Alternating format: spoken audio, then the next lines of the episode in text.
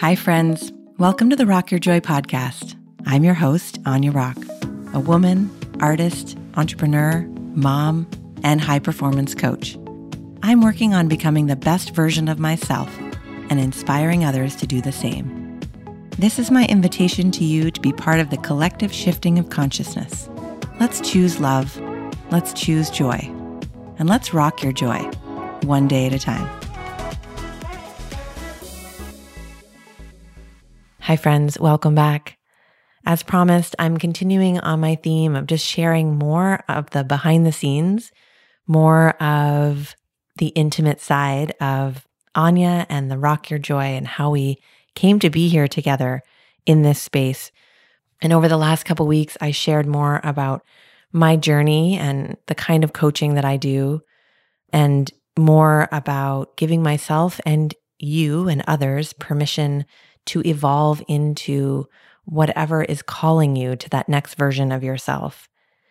And I was thinking a lot about how, in the process of evolution, of, of pivoting, pivoting is a very kind of memey title right now, but it really is having the faith and having that anchor, right? Of I'm ready to move into the next phase of life.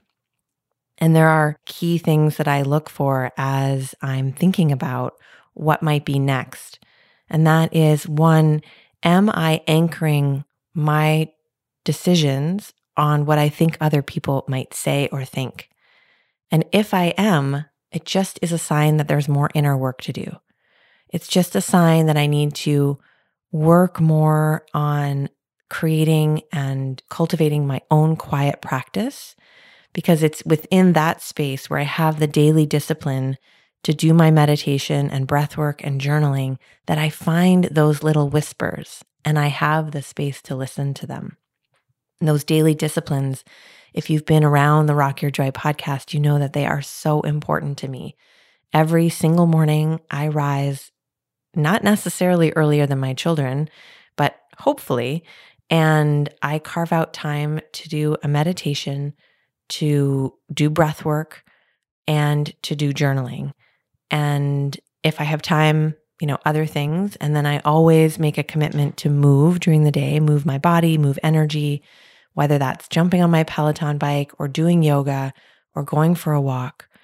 But the meditation and the writing in the morning, the journaling and the breath work are really the keys to really listening for those whispers that that tug we talk about. But if you're not making time for stillness, you don't know that it's there. And you might actually mistake it for just anxiety. And we then allow, we pour the flame onto the anxiety, the fear, right? And we buy into those stories. But when we are able to understand how the mind works and really stop the chatter and say, okay, I have control of this narrative. It's up to me to decide which thoughts I can believe. And for me personally, I really believe the ones that come to me in those moments of stillness, it's like they bubble up out of the still water. Those little pings, those are my downloads. Those are my soul whispers. And then I play a little game with the universe of ping the universe like, okay, give me a sign that we're going in the right direction and I will look for signs, things like numbers repeating. Or for me, every time that I am in conversation with the universe, I see birds and particularly doves and cardinals. And I always am affirmed by the signs that I'm getting from my angels and from my guides and from the universe. So having that open kind of back and forth and being ready to receive that has allowed me just a more intimate dialogue with myself rather than anchoring on what other people in my circle or, you know, people on social media are doing or saying or what what they might think. So as soon as I catch myself saying, you know, I wonder what they would think about this, then I go, okay, what is that story from? Where in my ego is that coming from? And can I release and rewrite that? And so the second place beyond those daily disciplines, that time that I'm carving out for myself, The second thing is really having rituals in place that allow me to move into a space of gratitude. So, again, when we're making a change, when we're listening to those tugs and we're thinking about what might be next in our evolution, could be a job, it could be part of something you've been wanting to try with your business or hiring, you know, bringing on someone or changing your messaging. It could be in your personal life with a relationship or your location. Just noticing that the more we can move into a space of gratitude, again, we're dousing those fires of anxiety and fear. And so, another thing that I always remind myself is that I'm fully supported by the universe. And I believe that the outcome will be better than I can possibly imagine if I just release and allow trust. And I stop trying to figure out the how how is it going to happen? What is it going to look like? I'm trying to use my brain, my ego, and instead I want to drop down into my intuition. I want to drop down into a space of moving and trust. And so having rituals similar to my daily devotions, or sorry, my daily, yeah, I guess they are my daily devotions to myself. It's really being in conversation with myself when I meditate and when I do my my morning pages and journaling. But things like having my crystals, doing breath work with burning some sage and bringing in the sage plant and evoking the energy of the sage plant and that connection to Mother Earth. Or Palo Santo, which you know, you might see someone burning sage or Palo Santo and think like, "Oh, that's like, you know, the new air freshener." But it has actually a really sacred quality to it. We're bringing in the sacred wood, the sacred plant that has its own energy, that has its own magic.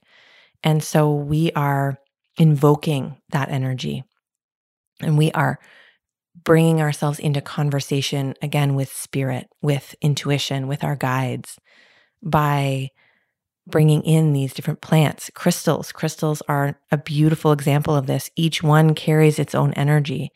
And if you're paying attention when you go and you look for crystals and you really get quiet and still, you can feel the stone conversing with you. Like you just can feel which one am I meant to have. And, you know, it's not an exact science, but it's really like you pick it up and you hold it and you kind of feel and you're like, okay, yeah, this like, I want to, I want this one.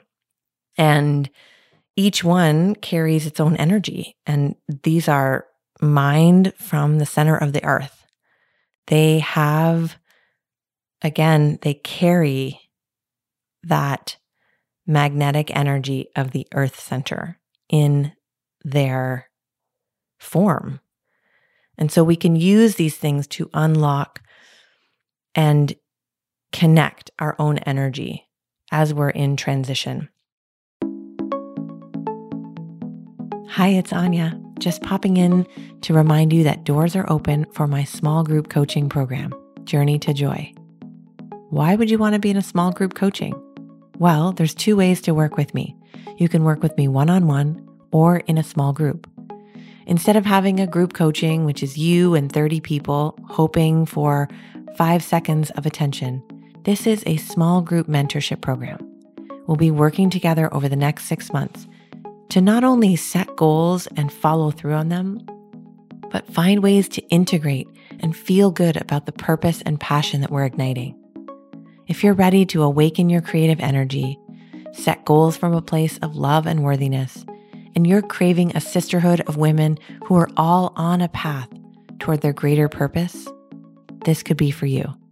Send me a message or go to the link at www.ainerock.com forward slash journey to joy and apply for a spot in our six month program. I'd love to connect with you and find out if this is right for you because you can do it alone, but you don't have to.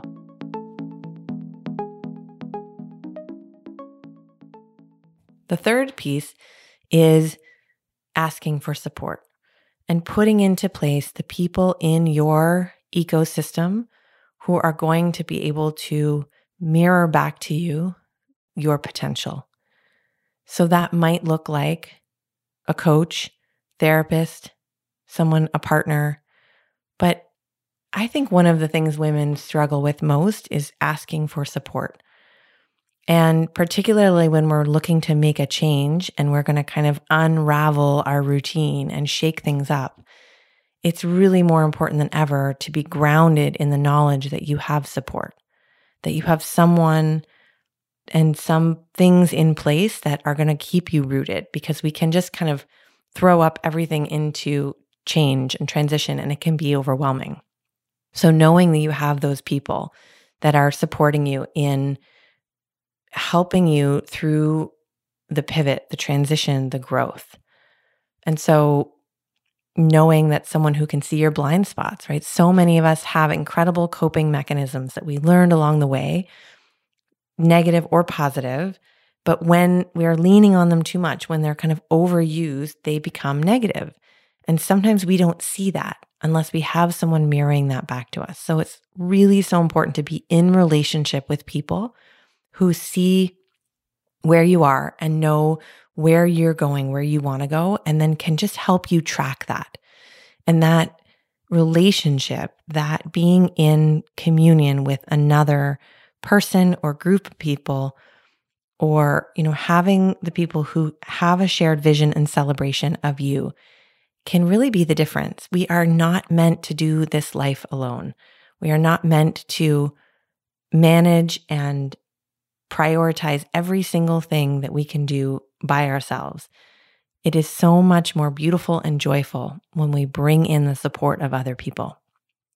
So I encourage you, no matter what the next phase is for you, no matter what the next expression is or that thing you've been wanting to start or try, whether it's a dance class or a new job or opening up a different part of your business or expanding your family or moving to a new city, I just encourage you to make sure that you are taking time to be in devotion with yourself daily, that you are creating rituals to be grounded and connected to earth and to your guides and angels.